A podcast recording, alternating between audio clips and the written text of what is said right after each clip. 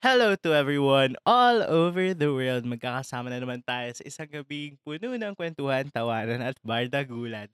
Dito pa rin sa The Ganito kasi yan, Pod, powered by Anima Podcast.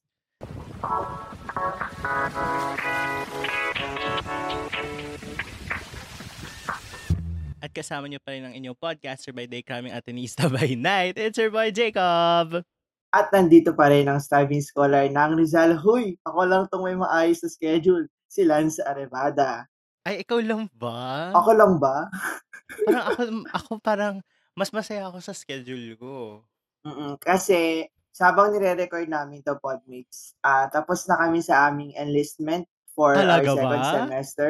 Talaga ba? Ay, ah, almost done na sa enlistment namin. Alam ko nag magbabago pa tayo ng isang subject eh. Mm, subject to change pa and may TBA, mga to be announced pang profs. Pero yun nga, ah tapos na kami schedule and pabalik na naman po kami sa isa na namang semester sa Ateneo. Ay go. Ay, nako. So, kinakabahan ka ba ba, Jacob, sa subjects mo? medyo kinakabahan ako na puro majors siya. Medyo related na siya sa majors. Hindi na siya, wala na ako masyadong um, GEs or parang core Mm, subjects. or subjects. Yun nga rin. Ay, hindi. Parang Kayo meron pa. pantay pa. Oh, pantay pa ata yung core Oo. namin. Tsaka yung majors. Pero, mas marami na and mas kanya-kanya na yung block namin in terms of ano yung kukunin na electives and related dun sa subject namin sa course namin sa COM since yun nga iba-iba yung track. And, speaking nga ng ka-block, Ayan balita ko, na. Jacob, may kasama kasi tayo dito. Isa ko na naman namin si White. May recruit na naman tayo. Oo, may nahatak na naman tayo. At balita ko kasi pang malakasan din tong nahatak natin eh. Oo, sino nga ba yan, Oh, Lance? ito lang naman yung member ng ACOM hosting pool. Tapos sports correspondent pa ng The Guidon. Walang iba kundi si Miss. Ang pinakamahabang sumagot kong ka-block, eme. Marit Samson! Samson. Woo! Grabe naman yung pagpapakilala, parang ang dami ko nung napatunayan sa Oo buhay. naman. Siyempre. Si Miss Mamarit yan eh. Mm. Si Madam ka eh. So, ayun, good, good evening, Marit. Welcome to Hello. DKY Pod. Good evening to the listeners of Ganito Kasi Yan Pod. Hello Mm. everyone. Sana okay pa kayo. At bakit kayo nakikinig sa podcast na to? Anong anong problema niyo sa bu... Joke lang. Di ba nagpo-podcast ka rin? Tama ba? Talaga? Ako? Joke Hindi lang. ako nagpa-podcast. Ay, di ba yun Kinakausap sa ko lang yung ano? sarili ko. Sa Kinakausap ko lang... Magis Radio? Ha? Magis... Hindi. Hindi ako Ah, Magis Hindi. Hosting Di ba? pool siya, hindi Ah, siya Hosting magic. na. Separate sabi ko yun. Sabi Oo. ko Ba? Si Ano Lance? pala yun. Pero kamusta naman, Be, ang college, ang enlistment experience mo? Okay. Ang enlistment experience, kasi Mm. parang alternate yung batch 1, batch 2 eh, di ba? Sinasabi nila random siya, pero most of the time alternate. So Oo. last sem, me, last sem nung enlistment, ang sama ng loob ko, ano ba yan? Batch 2? Walang natupad sa lahat ng pinlano ko. As in, wala talaga. Tapos, sinusumpa ko yung mga kaibigan ko na batch 1. Sabi ko, ang kapal naman ng mukha yung agawan ako. Tama! Tapos, ngayon, parang it all comes together. Wow! kasi parang yung yung SEM natin, ito yung pinaka-loaded over parang full load tayo ngayong SEM na ang daming Mm-mm, majors nga mm-mm. katulad sa sinabi ni Jacob. Tapos ang daming i-enlist parang except for one subject, the rest of the subjects i-enlist mo lahat which is first Mm. time na nangyari sa atin as sophomores. So parang Tama. na-realize ko parang swerte na tayo na last sem tayo batch 2, tapos ngayon tayo batch 1. So medyo mas madali compared dun sa mga batch 2. Pero, mahirap pa rin yung enlistment for even for batch 1 people. Kasi nga, hindi nila nire-release yung schedule for the pre-enlisted classes. So, Mm-mm. you're kind of going in blind na parang Mm-mm. hinulaan mo kung alin yung mga magka-clash or hindi. And then, kailangan mo pang makipag-unahan sa slots. Kasi, syempre, yung ibang subjects, mauunahan ka ng mga third year and graduate students. Pero, okay naman ako sa naging schedule ko. So parang Yeah. a- actually I tried very I tried my very best to avoid Saturday classes. Pero wala eh. Mag, mag-aaral pa rin tayo ng Sabado eh. So tanggapin na lang natin ang tadhana dahil sobrang pili, nararamdaman ko na sobrang madugo ng sem na to. Pero kakayanin dahil wala tayong choice. Yes. So, tugon po, ISIS do better. Oo.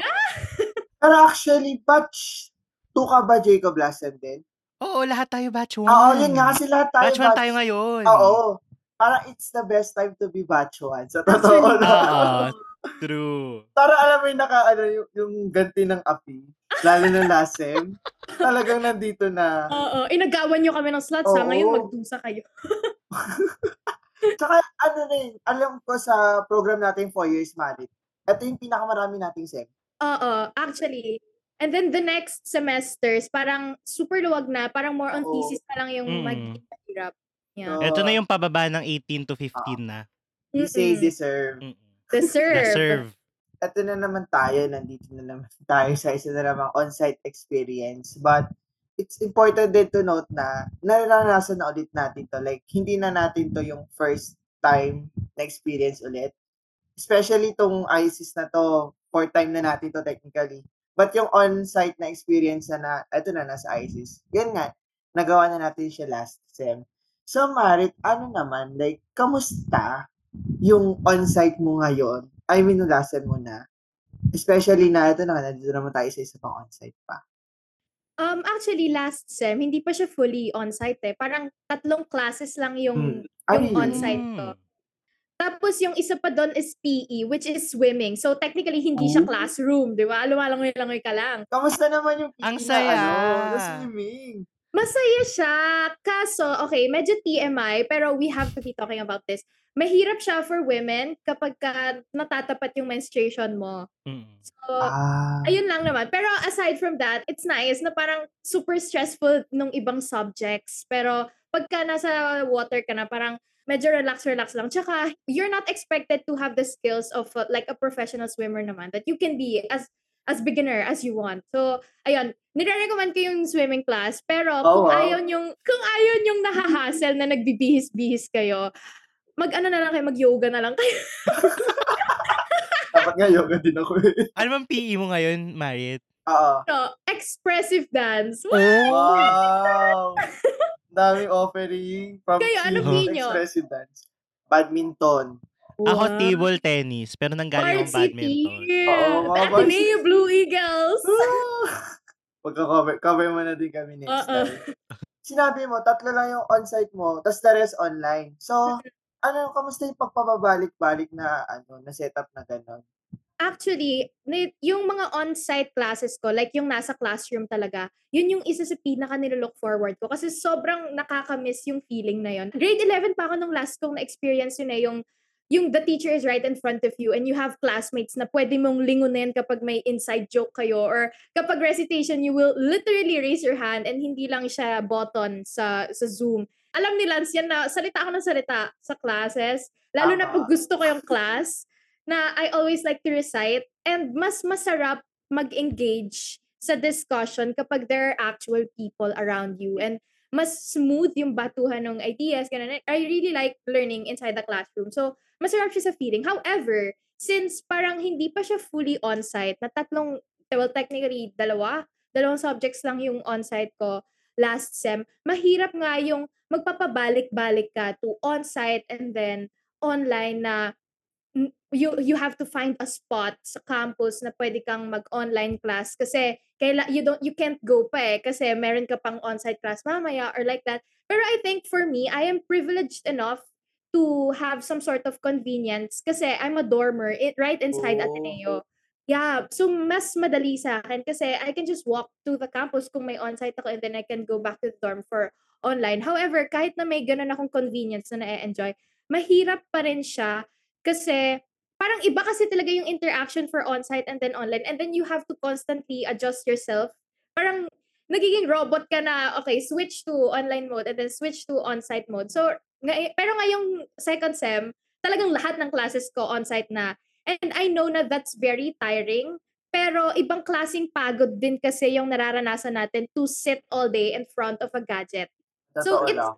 Either way, it will be exhausting. Kasi college is supposed to be exhausting. Being an adult is supposed to be exhausting. So you have to choose what kind of tiredness or kung anong klaseng pagod yung willing ka to experience. And I think yung on-site class, the pagod that comes with being fully on-site is what I'm looking forward to most. Kasi Ito nga yung pinagdadasal natin nung pandemic and now it's here. So, I'm just very excited for second sem. Kasi mas on-site na siya.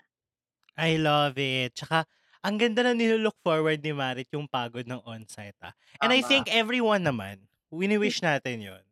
So ngayon Marit, after the first sem na on-site, ngayon pag-usapan naman natin yung mga bagay na na-realize natin about college, about what it is like to be a college student. So, what are the things you wish you knew before entering college? Ito. Narito The na tayo. I na wish I tayo. knew. Oo. Oo. Okay. Sa college, it's not about academics and it should not be about academics. You can make it all about academics, but I do not Yeah. recommend. I do not recommend for you to revolve your whole college life with academics. Well, it's not to say that academics is not important kasi do, kaya ka nga nasa college kasi gusto mo mag-aral and that's what academics is about. Pero college life kasi it's not equal to academics. Academics is just under that. Pero college life kasi yung experience from orgs, experience from meeting people, experience na uuwi ka ng 3 a.m., experience na magpa-party ka sa gabi and then the morning meron kang morning class. Sanay na sanay ah. Ayun. Kasi nung senior high school ako, first time ng grade 12, tayo noon, nung parang nag-open yung application for college, ganyan-ganyan, tapos inaasikaso mo lahat ng mga Form 137, Form 138, kung ano-ano mga form-form na yan. Tapos, at that time, I can still remember my grade 12 self na ang pinaka-wino-worry ko is how hard the workload will be.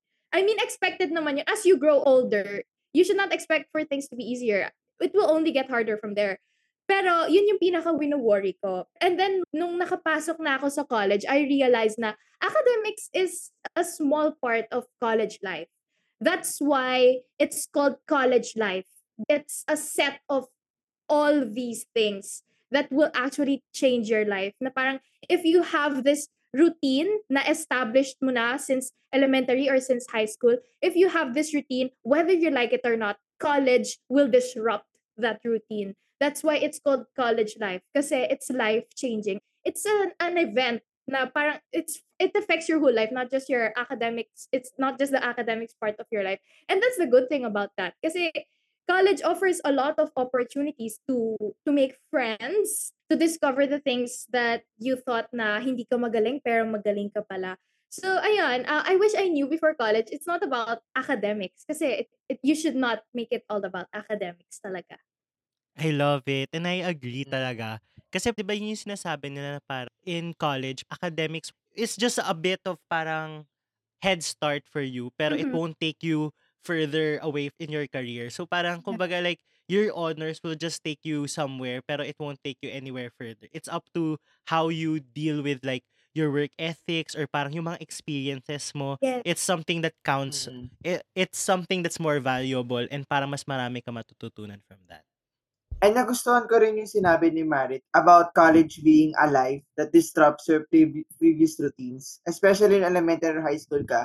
Kasi, ano eh, by that time, if mag mag stick ka lang doon sa parang routines mo before, talagang likely na mas yung college mo will be more academics. Like, mafi-fixate ka lang sa loob ng isang box.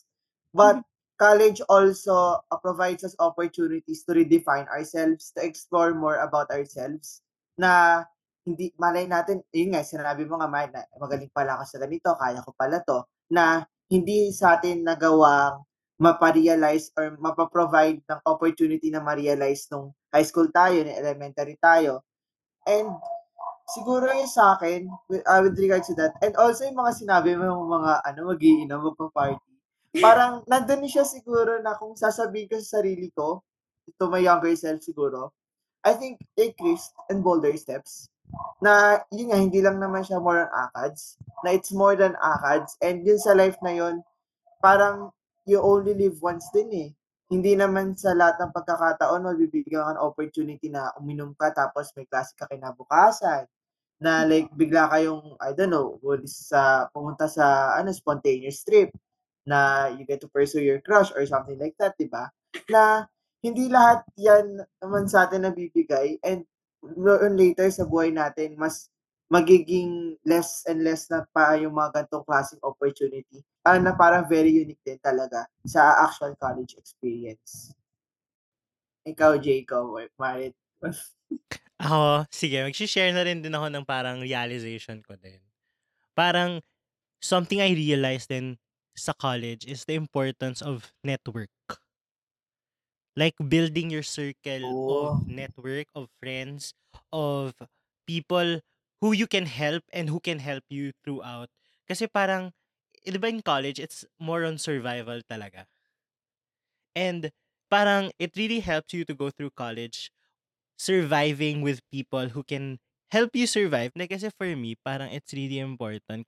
For example, in classes, parang for me, daig ng taong may network ang taong matalino. Like for example, in group works, if you have your network, you can easily have that kind of group agad na parang you can easily form groups or parang you can easily network your way through through stuff. La- Lalo na for example, quizzes. It's easier for you to get reviewers or to have people to review with, to take classes with, rather than if you're just matalino without trying to make an effort. And that's something I learned during my siguro first year sa Lasal nun. It's really important to like make friends kasi sila din yung tutulong sa'yo and in the same time, ikaw din yung tutulong sa kanila to make things lighter throughout college. Yeah. I just have something to add lang. Like another realization that I just thought of. Na parang college is about finding a balance between what you're already good at, what you know that you're already good at, and something that you have never done before. Na parang in college, college is like the place, the right place or the right opportunity. The right opportunity to stand between what you're already good at and something that you that scares you, something that is quote unquote not your area. Kasi at college, it's it's like a battlefield. Ang daming klase ng tao, ang daming magagaling, ang daming mga passionate na tao, may mga taong kumikita na, may mga tao na may business na diyan. It's yeah, ang daming uh, it's like a battlefield actually. So kailangan pagpasok mo doon, you know your weapons. You know what you have. You know what you're good at. Are you good at speaking, at writing? Are you good in Filipino or in English? Are you good at acting, directing? What are you good at? What can you bring to the table? But at the same time, sobrang cliche na na naririnig natin na stay out of your comfort zone, pero it's true. Do not stay in your comfort zone. Being comfortable is fatal, especially if you want to grow. Okay, I stumbled upon this quote sa internet Ano yan? the other day. Ang sabi nila is, if you are always the smartest person in the room, then maybe you are entering the wrong rooms. If you will only go to places na alam mo na doon ka na magaling, so parang hindi ka na mag-grow na you are boxing yourself in this area. That's why what I said is there should be a balance between things that you are already good at and versus things that scare you. You should not stay, yeah, you should pursue the things that you're already good at. Kasi uh, matik excelled ka na dyan or mas gagaling ka pa dyan. Pero at the same time, try to be a beginner at something else. Or if this is something that you've never done before, then maybe try to do it. Kasi baka malay mo meron ka palang talent na hindi mo pa alam sa sarili mo kasi you don't know yourself 100%. So if it's not your area, how are you sure? Have you tried it before? For example, ako, I am actually the hosting pool manager sa ACOM, which is, Yes. ano ba? Lakas! Iba. Iba! So, the hosting pool manager of the Ateneo Association of Communication Majors, which is the home org of communication majors. I'm the hosting pool manager there kasi, first of all, I love public speaking, not just hosting, pero other forms of public speaking since high school pa. Pero at the same time, I'm also a sports writer in Gaidon.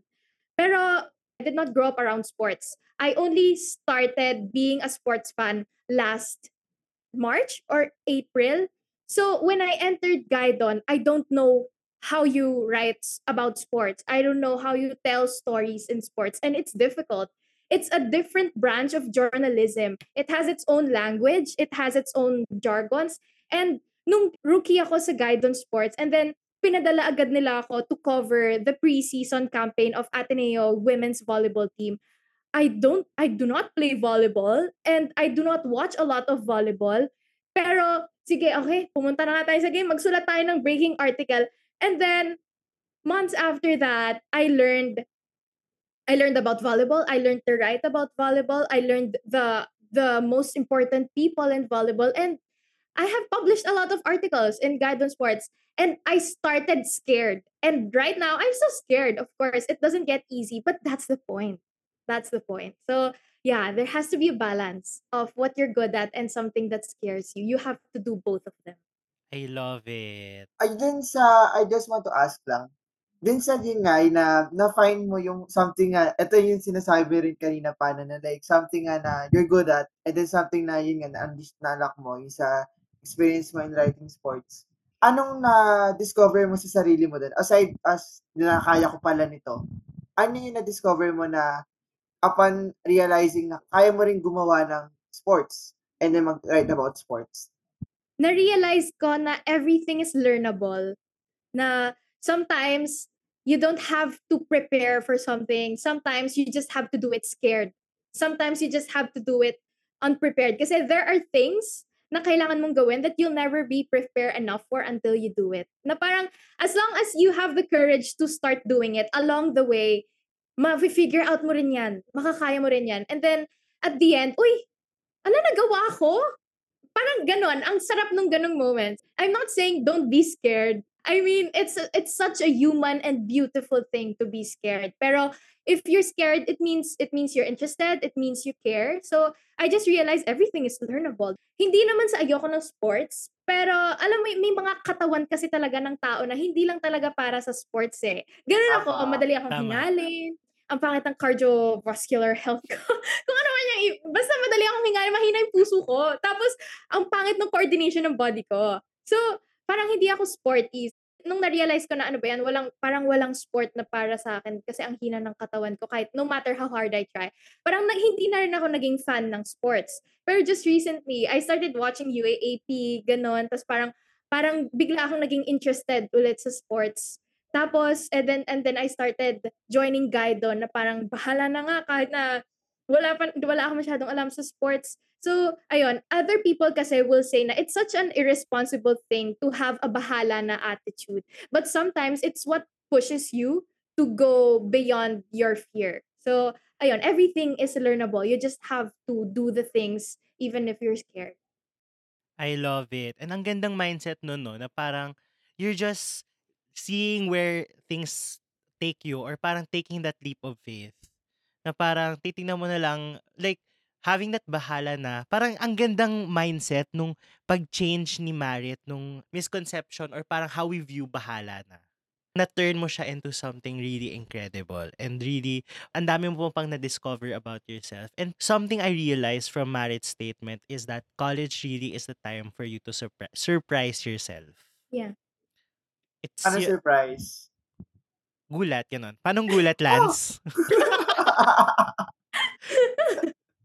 it's your time talaga to discover things about yourself that you don't know. Whether that's academically, na it's a time for you to discover na what you're good at, what you're not good at, or parang to improve on yourself on the things that you know about and to discover what else awaits for you in the world. Kung ano yung pwede pang opportunities dyan. So, ang ganda nung leap of faith na ginawa ni Marit and it, where it took her. Ikaw, Lance. And then yung sa, yun nga rin, yung sa bahala na. Kasi, yun nga, usually pag sinasabi nating bahala na, like, bahala na kung anong mangyari, parang pinagpapaubayan na lang natin without really doing something. But, it's important then to have this bahala na mindset na you know your strengths, you know your abilities, you know your characteristics, and you're taking risk, you're taking bolder steps. And nandun yung, ah, nandun yung mindset na bahala na, basta ito yung kaya kong gawin, ito yung ipapakita ko, and bahala na kung mas magiging maganda ba yung kalalabasan, may madidiscover ba ako sa sarili ko after kong gawin ito. And maganda na ganun yung magiging mindset natin lahat sa college. Eto, bahala na rin itong ginagawa ko sa pod. Hindi ko naman din in-expect sa sarili ko dito. Mahalaga din na ganun yung maging mindset natin. And sa uh, from that mindset din kasi na na-unleash natin yung sarili natin na may nalalaman tayo bago sa sarili natin. And and all in all, yun, ano, nabubuo rin natin yung college life natin from those experiences, from those leap of faiths na ginagawa natin siguro in every situations or different situations we encounter, mas napapatibay rin natin siguro yung sarili natin in a sense. And I want to add to that, yung parang yung na-mention nga ni Lance about bahala na, na although okay yung bahala na mindset, it is also important to pair it with the growth mindset. Na bahala na, but there's that wanting or that willingness to grow. Sometimes, 'di ba, pag bahala na, sige kung ano na lang magawa ko, kung ano na lang yung mangyari, what happens happens. Pero it's really important then to pair it with if it happens, it, I'll take that leap of faith, but I'm here to grow or to see where that potential leads me or it takes me. Dun sa, yun nga, sa bahala na ng mindset mo, Marit, do you think na dun sa bahala na mindset na yon parang kakonect ba siya or parehas lang ba siya dun sa whatever will be, will be? Kasi di ba yun din yung usually na, ano, parang pinano na mindset na, okay, kung ano mangyari to, ganito din yung mangyari. Pero ayun, yung bahala na mindset, para siyang Tagalog version ng whatever will be, will be, or yung it is what it is na mindset. Pero it's not about letting go of everything. It's about accepting that you cannot control some things as long as you do your best sa mga bagay na alam mong nakokontrol mo, wag mo na problemahin yung hindi mo makontrol. Bahala na doon. Pero dun sa kaya mong gawin, gawin mo yung kaya mong gawin. Kasi, okay, another mindset that I learned nitong past months in college is medyo medyo hindi siya it won't sound good in the in the beginning so I will explain right after sige, go. Go, go, go. whatever you want you do not deserve it whatever Ah? whatever ito, sabi na eh ganun eh whatever it is Oh. pero it's okay the more shocking an information is the more likely it is that you will remember it so eh, whatever you want you do not deserve it dapat yung mindset is okay maku- gusto ko to, makukuha ko to kasi deserve ko naman to, 'di ba? Usually ganun yung Oo. inner monologue natin. Pero if it's all about deserve, then sometimes baka makalimutan mo na to work hard for it. So, whatever you want, you do not deserve it because you will earn it. Hindi ibibigay sa'yo, kukunin mo. You put the work in the middle of the things that you want. You do not just deserve it, you will earn it and then madadeserve mo na siya if you already put in the work. Kasi it's not about, universe, ibigay mo na sa akin, okay, 11-11, ima-manifest ko to, ganyan, ganyan. Manifesting. Manifesting. yeah, okay, if you believe in that, then go ahead. Kasi for some people, they believe it works, so keep doing it. If you believe in the universe, then okay, believe in that and I'm happy because you I'm happy for you because you believe in something. Pero it's not always about deserve eh. Kasi hindi lang ikaw yung may gusto ng gusto mo. Maraming iba na may gusto. And if they want it more than you, then they will work more than you. So if you just believe in deserve all the time, then baka makalimutan mo nang i-earn. And for you to earn it, you actually have to put in the work. So it's okay naman to think na I deserve this, I deserve this. Pero the priority in your head should be I will earn it. Hindi ibibigay sa akin, kukunin ko. Yeah, something like that. Deserve. Deserve. Deserve. Siguro sa akin, last realization ko na, na parang nandito na tayo sa life natin. At na, na mag-earn tayo, na bahala na responsibly. Pero I think it's important din na kung mag-grow tayo, sana wag nating kalimutan yung ground na pinagsisimulan natin. Na kung tatalon tayo, kung may leap of faith tayong, ta- ano, may- kung may bangin tayong tatalonan sa leap of faith na yan, sana, ano, alam natin saan tayo nang gagaling. Kasi in a sense, ah walang saysay lahat ng ginagawa natin to further explore ourselves, to further find something new about ourselves. Kung hindi naman natin alam kung saan tayo nagsisimula, kung ano ba, kung sino ba tayo, ano yung identity natin, what are our traits, what are our strengths, what are our weaknesses. Kasi, um, tutulad nga nung para sa lesson din namin sa ad class, SWOT analysis, strengths, weaknesses, opportunities, threats. Bago ka makapunta sa opportunities and threats na kung ano yung mga hindi mo makontrol or like ano yung parang pwede mo pang gawin na basta na outside within within or outside your control, kailangan alamin mo muna yung strengths and weaknesses mo. Kasi kung hindi mo yan malalaman, kung hindi mo alam kung saan ka magiging magaling, kung makakalimutan mo na ah, na ito pa rin ako, na ito yung kaya ko, na ito yung kaya ko pang gawin, ito yung mindset ko before, ano eh, wa- walang silbi lahat ng change na mangyayari. About you, Jacob? Ayun. Akala ko ba last ka na? Oh, malas nyo. Ha? Ay, Okay. baka may last Mag- ka. Hindi. Yun na yun, yun yung last natin. Na-transition na tayo to the next question. Ah, Alright. So with that said, ang ganda nung conversation na to dahil even just one year, ay one sem One sa sem. on-site, ang dami na nating natutunan or in fairness yung growth natin, wow. Oh, Wow! intense. Ah, Hindi, pero if there's something na gusto mong i-advise sa younger self mo or sa mga batch na paparating pa lang sa college. So yung Oo. mga future ano, freshies natin, Mm. ano yung mga bagay na yun? Ano yung mga gusto niyong i-advise? Wait lang. So, Sige, go. ano ba? Lance, I think back to you. Ay, May mag-iisip pa ako. sige. Sa akin siguro, ano na rin mga sinabi natin, joke. Ano siguro, kasi ano din, eh, it's important to note din na itong mga incoming freshies natin, they come also from a different experience, from a different background. Kasi if tama rin ako, this will be the first time na mag-entrance test yung karamihan sa kanila. And Oo. knowing na nandun ulit yung pressure na yon na never natin na-experience, although we had a glimpse of it before the pandemic, siguro, ano, don't pressure yourself. Parang be kind to yourself throughout the whole process. Na okay, mag-review ka para sa entrance test. Okay, mag-prepare ka sa college, kailangan mo na makakuha ng mataas na grade. At kailangan mo rin ma-pressure ulit sa kung ano mga harapin mo sa college dahil freshman ka. Siyempre, it's a different world. Uh, be kind to yourself na lang. Huwag mong kakalimutan na habang nandito ka sa lahat ng changes na may experience mo, sana wag mong kalimutan na magpahinga ka, na sana um, maging mabait ka nga sa sarili mo. Kasi, wa, ano eh, walang mapupuntahan yung pagiging harsh mo sa sarili mo. Lalo ka lang ma-pressure, lalo ka lang ma-stress, lalo ka lang ma-hassle. Kasi college life, although it's very stressful, it's supposed to be fun.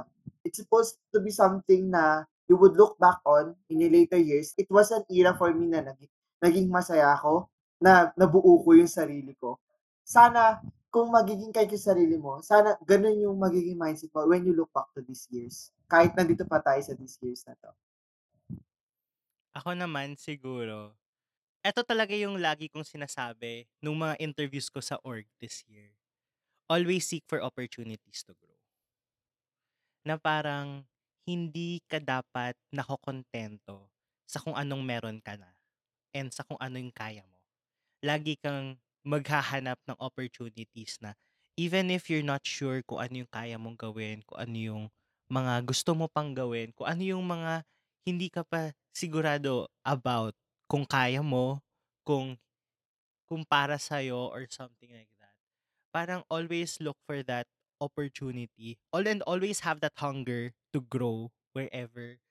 And yeah, abangan mo na lang where life leads you. And take it away, Marit.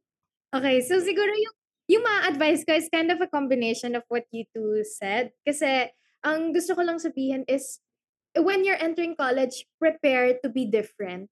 Prepare to be transformed and prepare to change into a different person that maybe in the future you will not recognize. But if you don't recognize yourself, then congratulations, you have succeeded. Kasi that's the point, di ba? Kasi staying the same is not the goal. So in college, katulad ng sinabi ni Jacob, uh, kailangan you you're always hungry for something new, for another opportunity. Find something that you're good at and what you're not good at. Pero katulad ng sinabi ni Lance, hindi rin dapat nakakalimutan yung limits, yung pahinga. Kasi success will not be measured by how tired you are, by how fatigued you are, or by how many meals you have missed, by how few your the hours of your sleep is hindi mo dapat minimeasure yung success mo kung gaano ka kapagod. Kasi in college, you are building yourself. You are your project. In college, you are your biggest project. You are both the sculpture and the sculptor. So, paano mo mabibuild yung sarili mo kung pagod ka lagi? So, there has to be a balance sa working and seeking something and reaching for something and being hungry for for opportunities and also resting and knowing when you want to shut the world off or knowing when to take a day off or knowing when to just binge watch your favorite show or eat your favorite food or whatever. Kasi y- wala nang ibang mag-aalaga sa iyo especially kung dormer ka especially kung you're gonna live independently na wala nang ibang mag-aalaga sa iyo so you have to balance taking care of yourself and also giving your all with what you do. So yeah. Meron good luck sa lahat ng Yeah. mga incoming college Mm. students. Meron naman, Marit, kung may jowa ka. Oo. Pero, Paano kung wala? pero parang ano, akong wala. yun lang. Pero, Ayun lang. to add to that, ay siguro I have one last na gusto ko pala mo munang sabihin. Sige, go. Um, etong pinaka-last na siguro. Mananahimik na ako after this. Your biggest and only competition is yourself. Yung mga taong kasama mo in college, they're not your competition. They're not competing with you. Kasi yung journey nila, iba yung journey nila sa journey mo. So, hindi mo dapat ikumpara na, oh, this person, nakuha niya na to. This person is already here. And why am I still here? Because, iba yung journey mo sa journey nila. So, hindi mo dapat kinukumpara yung sa... Eh, hindi na to high school na pantay-pantay kayong lahat na may top 1, top 2, top 3. Parang it's all about getting into your finish line, which is kung ano man yung finish line mo. Hindi kung anong place mo in comparison to others. Dahil sabi nga ni Taylor Swift, you're on your own kid. You always have been. Ika nga. Actually, thank you din, Marit, sa mga sinabi mo kanina. Kasi parang feeling ko nung nakikinig ako, parang eto din yung I wish na gusto ko din marinig para di ma-assure na syempre, Oo. ano rin, nandito na naman tayo, like, hindi pa naman tayo matatapos sa pagiging college student. And May two years pa think- tayo. Mm, may two years pa tayo and marami pa tayong kailangang gawin, harapin, marami pa opportunities na, marami pang opportunities na masusurprise tayo and what. And basta we'll keep going naman. I think that's the most important naman na Yeah. we continue moving forward. And with that, for brand partnership sa mga brands namin dyan, sa mga gusto makapag-collab, baka naman, please email us at ganitokasiyanpod at gmail.com. Don't forget din na follow niyo yung social media namin, Podmates. It's at the Ganito Kasi Yan Pod on IG and at GKY Pod on uh, Twitter and TikTok. And also, Jacob, Ayan, ako naman, the Charles Jacob on all social media platforms. At ikaw naman, Lance. LNC RVDA sa Twitter and IG. And ikaw naman, Marit. Um, at Catherine Bernardo. Oh! um, on IG, I'm the Marit Samson. Ayun lang. Nag, ah, recently, nag-delete ako ng Twitter kasi ang daming nag-aaway. Oo, nanggagamit. Hayaan mo sila magpatayan doon. Ma- Wala na sila. And also, Podmates and sa mga listeners namin dyan, don't forget i-on nyo yung notification bell para ma-update kayo sa mga bago naming episodes. Leave also a 5-star rating and huwag nyo rin kalimutan na nag-release kami ng episodes every Wednesdays and Saturdays. And, and wag natin kakalimutan na although these are the things that we wish we knew before college, that also doesn't mean na kung ayun yung, yung winish nating malaman ay hindi natin siya po ano pa, i-keep na for uh, as we move forward also in our college life. And that's it for the Ganito Kasi Yan Pod. And thank you everyone. Bye, Thank you, guys. Bye-bye, Bye! guys. Thank you, everyone. Bye-bye.